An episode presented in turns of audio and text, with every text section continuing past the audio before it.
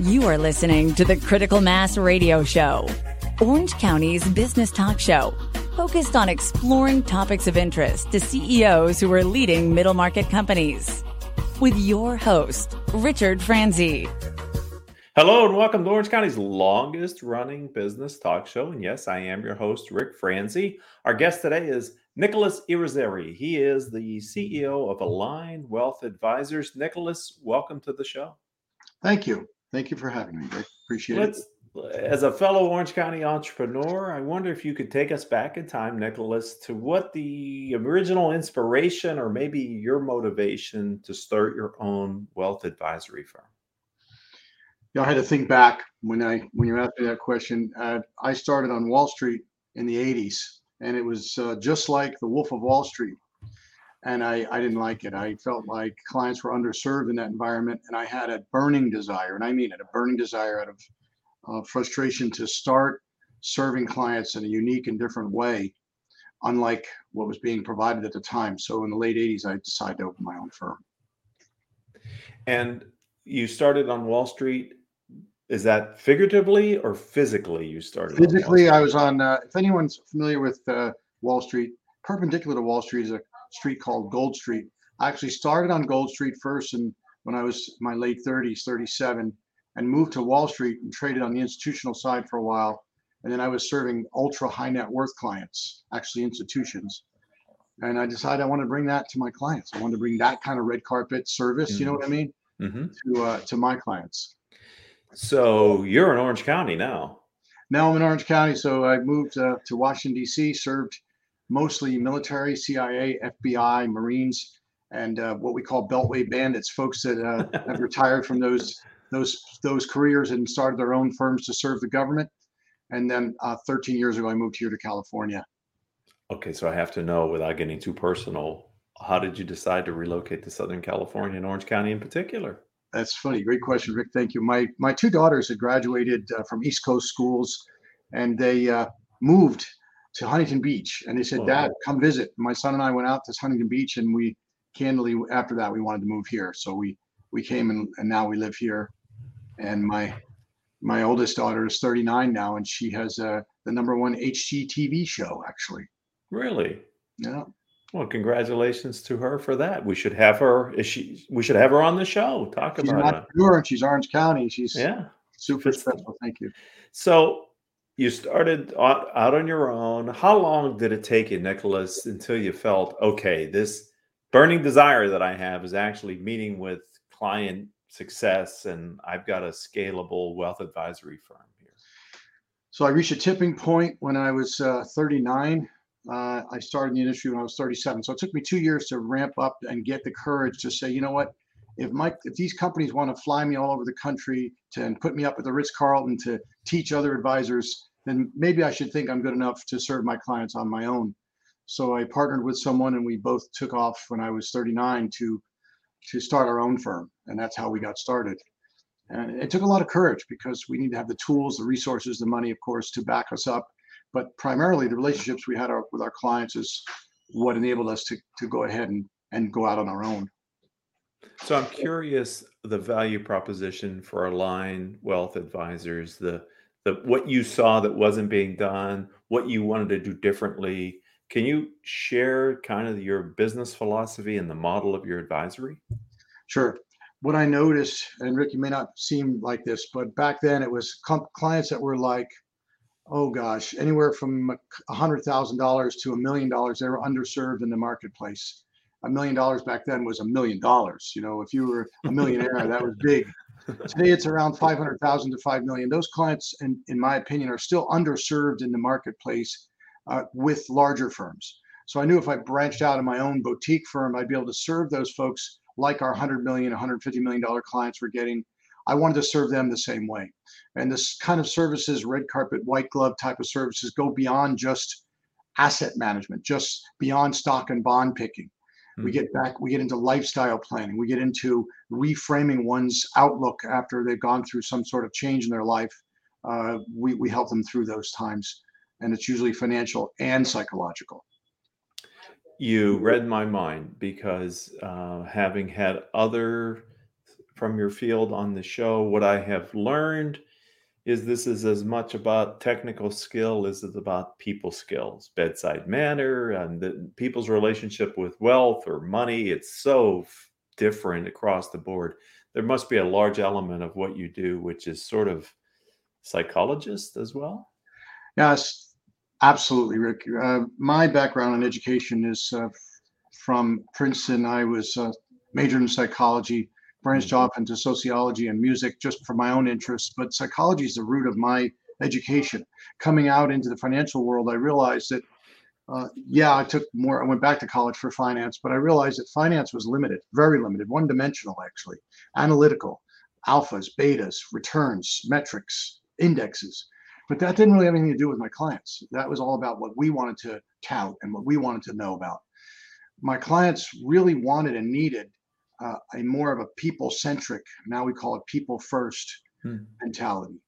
Uh, most of my clients really just want to live a better life, a better quality of life, whether it be peace of mind, not worrying and stressing and being in anguish over the money, or just making sure someone's on top of it. Who's their go to? And that's what I ended up being by default, candidly.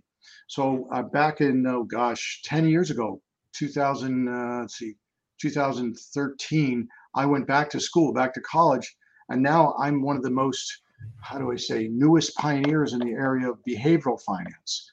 My degree and my my my certification is in behavioral finance, which really deals with the psyche of individuals around money and of course around lifestyle planning. I didn't even realize there was such a discipline as behavioral. It makes it makes sense. I'm glad to see that the that the, the educational academia is responding to this because I imagine uh, that that's built into the DNA of your firm now. What you have learned and what you're practicing as well. Very much so. Thank you. Not only not only for you, but possibly other people on your team. Yeah, so I, I have you know my own team of folks that work for me. I have an in-house attorney and so forth.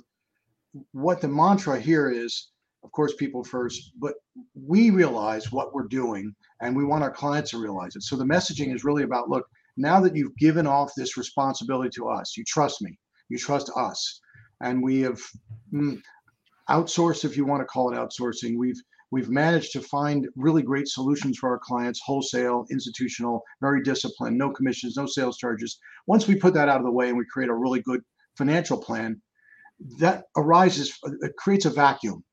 Uh, and I, I, I know I've shared this with folks in the past, a vacuum is if you have a vacuum cleaner on the floor, what it's doing is it's pulling air away from a space uh, via a, a, mechanism. And when that air is pulled, it actually pulls debris off the, the surface. In a vacuum, in my context, it's where, okay, we've taken off the shelf uh, your worry and your anger or anguish about money. And now what? Now we've got this space which you've been working for and striving towards and disciplining yourself for and skimping for candidly. Now what are you going to do with your life? So mm-hmm. we enter a, into a whole transformational uh, relationship with our clients where i've got to help them reframe and build a new life around their money and, and new perspectives around their money perhaps enjoying it with of, of all things imagine that yeah imagine that right what a foreign concept you know, I, I, think it's uh, it sounds great, Nicholas, and it's probably more difficult than it sounds hmm. to change people's attitudes and ingrained behaviors that they bring to you. And so, this advanced training that you've been through must really pay dividends. Play on words, but yeah. must really have an opportunity for advantage with your clients because you're skilled and knowledgeable and and how to maybe reframe issues and opportunities for your members, your clients. You said it better than I did. Absolutely. And use the word dividends. Absolutely. We use the word values. Uh, we have, you know, monetary value, money. Uh, I want to look further than that, of course. And we look at heartfelt values, family values. You know, what is your value in the community? What is your value in this world? And candidly, it changes and shifts gears when people go through something. And oh gosh, the vast majority of the time when I meet someone, they've gone through a divorce, they've gone through losing a loved one. Now they're a widow or a widower. They just lost a job. They just got a new job. They just sold their business. They just bought a business. They just sold a house. They just bought a house. They just lost a child. And all of these things have some sort of financial implication. And candidly, the way we're hardwired, we're not geared especially with our paradigms around money, we're not really geared to make smart financial decisions at that time in our life when we're emotionally charged from these changes in our life. Right. So aside from getting all that stuff done, making sure the financial stuff is taken care of in a smart, disciplined way, now once again we've got to rebuild, and it is very, very challenging because you've got to unwind and retrain some folks' understanding and model of money and how what it means to them. And generally, it means something painful. So uh, this is such an interesting conversation. I have to ask one more question before we move on to some other things that I want to talk to you about, Nicholas. Thank you for sharing your expertise here with me today. And that is that when you, I would assume, and tell me if this is at all accurate, that many of your clients have built this wealth through their own efforts, but yet now they have children who may, to some degree, think it's sort of the normal way that you live because they've enjoyed the benefits of what their parents have built. There have to, there has to be a different sensibility to what wealth means between those two generations as well.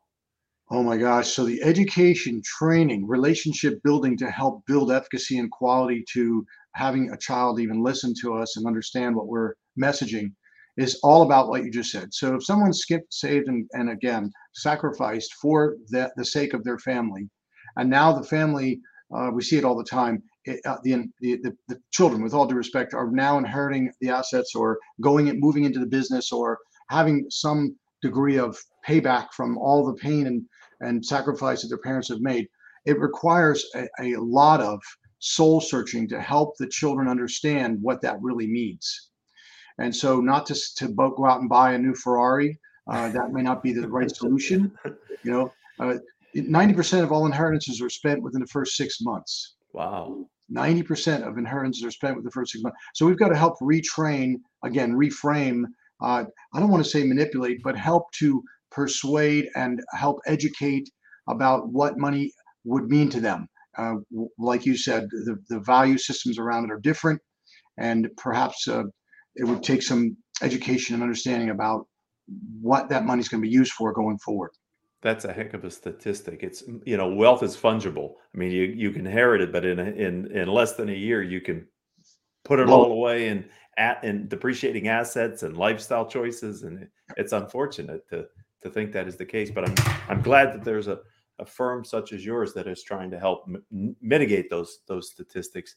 I'm I'm wondering as you've come up through your maturation as an entrepreneur and a wealth advisor, have you ever been given a piece of business advice that you kind of found foundational that you're building on and maybe that you're sharing? And if so, could you share that with my audience today, Nicholas? Thanks, Ric. I, I think about this all the time. We, myself, I view myself as a servant. And what I mean by that is I work for my client.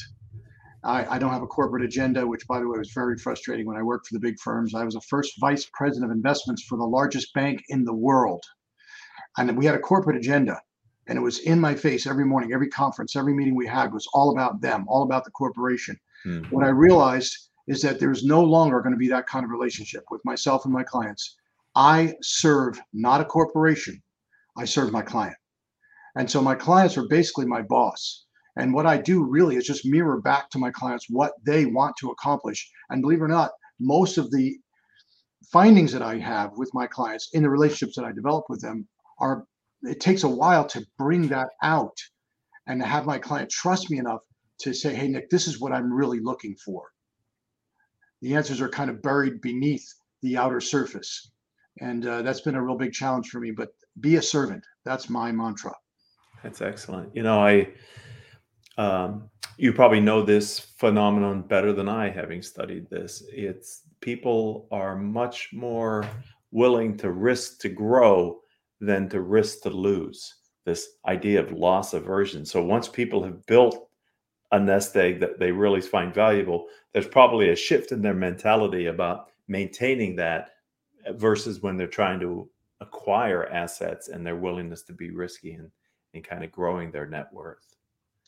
Wow, you have a lot of insight. That's absolutely true. Going through the changes with our clients uh, psychologically, their their ideas around money, from taking risks to acquire it again, get, take, making sacrifices to build it. Now, all of a sudden, into a different mode. Uh, when a client retires, you know, either leaves a, a, a career or sells a business, their their view of money and their ideas about what's important to them have changed a lot. And uh, believe it or not, it's it's disco- it's uncomfortable for them. Mm-hmm. So again, we help to embrace new models in the area of psychology. It's called reframing. Uh, in the area of cognitive psychology, it's called acceptance and commitment therapy. Uh, I, I'm not a psychologist, but my background and training obviously is there. And we help clients to now reframe and view their money differently. And it is definitely more of a preservation mode. Right.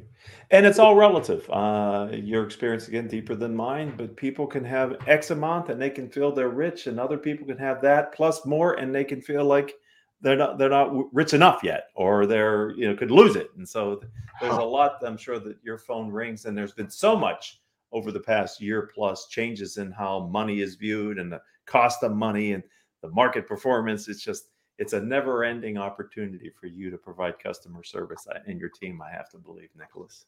It really is. Thank you. We dig very deeply. And what i've found it's not about how much you have it's how you use it uh, the quality of your life is really predicated on how making the best with your money how to have your money best serve you it really matters not how much a person has you said it clearly it's a matter of how you use it how can you have your money best serve you and your heart and your family and whatever your values really are.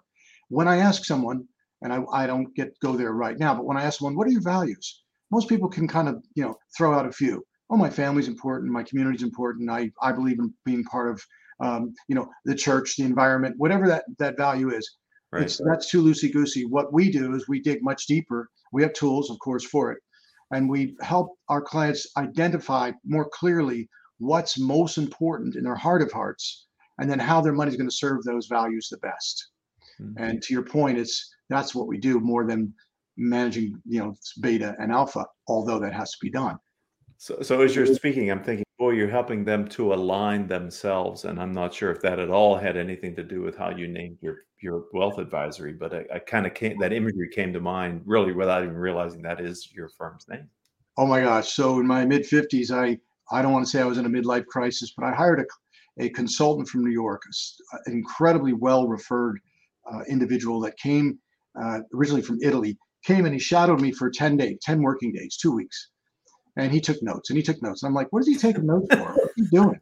And he uh, watched and observed me. And we sat down after that for another few days and helped to formulate uh, uh, the best direction for branding for my firm. My firm for 30 years was Nicholas Yrizarry Wealth Management Group. Okay, but we decided, to your point, that alignment was what I was talking about all the time. I, that's what I was doing unconsciously. Now I'm very conscious of what align means. Most people, Ric, this is going to sound really harsh at first, but when you, it's soft when you hear about the way I approach it. Most people live lives of quiet discontentment. Uh, Thoreau said it was quiet desperation. Henry David Thoreau. What I've noticed is that a lot of the folks, they're super wealthy financially. They have a lot of assets but they usually have acquired and and and brought, come about having those assets through mutually excluding something else in their life. Quite often, they put on the shelf, they deferred some of the most important parts of their life for the sake of the money, and they got in such a habit of doing that that now they don't even know how to, to use the money they've acquired with all that mutual exclusion. And so, what we do is we want to find out what they have if they have mutually excluded and it takes, I hate to say it, like a session or two to identify what someone really wants to accomplish when they sit with me. Just today, I had a meeting like that. And the, the person was ultra wealthy, ultra wealthy. And when we sat, we found out that his only concern was what if something should happen to him for mm-hmm. his wife, right? She's not interested in managing money. They don't have a go to. That's what I am. I'm a go to. I don't manage stocks and bonds anymore on Wall Street. I manage relationships and I save people from themselves. Isn't that funny? Yeah. So our indication, our, our tendencies are to do the wrong thing by default. This is terrible. This is going to sound awful. But the reason why a lot of us don't actually find and, and realize our dreams, the realize reason why we have idealities or ideals in our lives that are not realities is because we're not aligned with the behavior patterns that get us there you know, I've always wanted to be organized. I've, I've always wanted to be organized, Nick, but I'm, I'm not organized. So my next question would be mirror back. Well, what about being organized is important to you? Of course, that's the first question we ask as a as a counselor, as a coach, right? Well, I want to be organized because I feel like I'd be more clear headed and I'd be able to focus on some of the other things I'd like to do. Hmm. I understand that. So then we go from there and we start to dig deeper and deeper and deeper and deeper with all kinds of training. Sandler, S A N D L E R. Sandler is a psychotherapist. I took all the Sandler training that a person could take prior to getting my my background in, in behavioral finance. And Sandler is all about the psychoanalytical approach to, in, in this case, solving solutions for people. And so that's what we do. That's so interesting. I wish we had more time to delve with you, Nicholas. But I wonder if you could talk to me a little bit about the future. Where, where, where do you see Aligned Wealth Advisors going? What's going to be different? What's your vision for the future? Thank you for asking. So, this is just my humble opinion 34 years of doing this day in, day out. I'm very devoted to my career and my clients, very, very strong relationships. I find that the world that we're in right now is bringing on more and more and more uncertainty. I find more disconnection with the use of AI and technology, which, by the way, I love and we need to leverage it. But I find more disconnection with people because of that. And I see more of a need then to make sure we focus on people first and understand what people connection really means. Because if we're not careful, we will end up losing that connectivity that we need as a society. And, and so what I mean by that is some of the most heinous crimes in the world are connected by or, or committed by people that are disconnected. People who have been uh, unfortunately stripped away from their parents at six months old, and now they're they're disconnected. They're they have a, a disorder, and that disorder is really what we're seeing, candidly, within our intention of solving problems and being smart and being quick. So I see an ever more increasing need for human connection so that we're not disassociated, so that we are associated, that we are connecting, that we are seeing all the importance of being heartfeltly connected to people. And I see that's where the future is going. I think people are becoming more aware of it. It's a niche, but some people are like, "Whoa, I, I don't feel right. I just don't feel connected." Mm-hmm. Yeah, that's because you're you're not connected.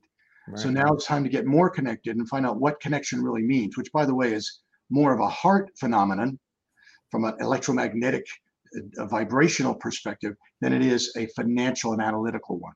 Hmm. Very interesting. So if you would if someone would like to find your firm online or connect with you how, how do you say they, where should they go how do they do that Nicholas? oh gosh i think the easiest way to find me is just to type in align a-l-i-g-h-n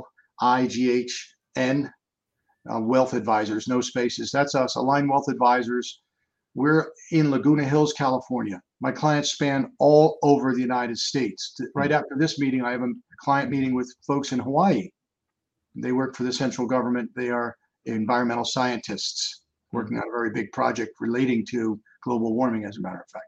We are all over the country. Now the new norm is virtual, like you and I right now. The new norm is virtual. So anybody can find me. Nicholas Yrizarry, that's a hard spelling. That's easy to find me that way as well.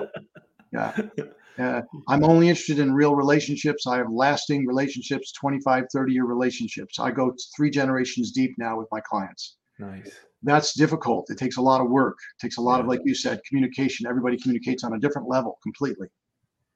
So, well, I've thoroughly enjoyed the time we've spent together. Thank you for being a guest on Critical Mass Business Talk Show. Thank you, Ric. I really appreciate the time as well. Thank the audience. You've been a part of Orange County's longest running business talk show. Nicholas's interview is now a part of our catalog of over 1,400 interviews. If you happen to be an Orange County entrepreneur with a story to tell, then reach out to me. I'm Ric R I C Franzi F R A N Z I on LinkedIn. Coincidentally, that's also our company's website, ricfranzi.com. And uh, we can schedule you potentially for a future interview on our show. And until the next time we all have a chance to be together, here's hoping that all of your business decisions will move your company in a positive direction.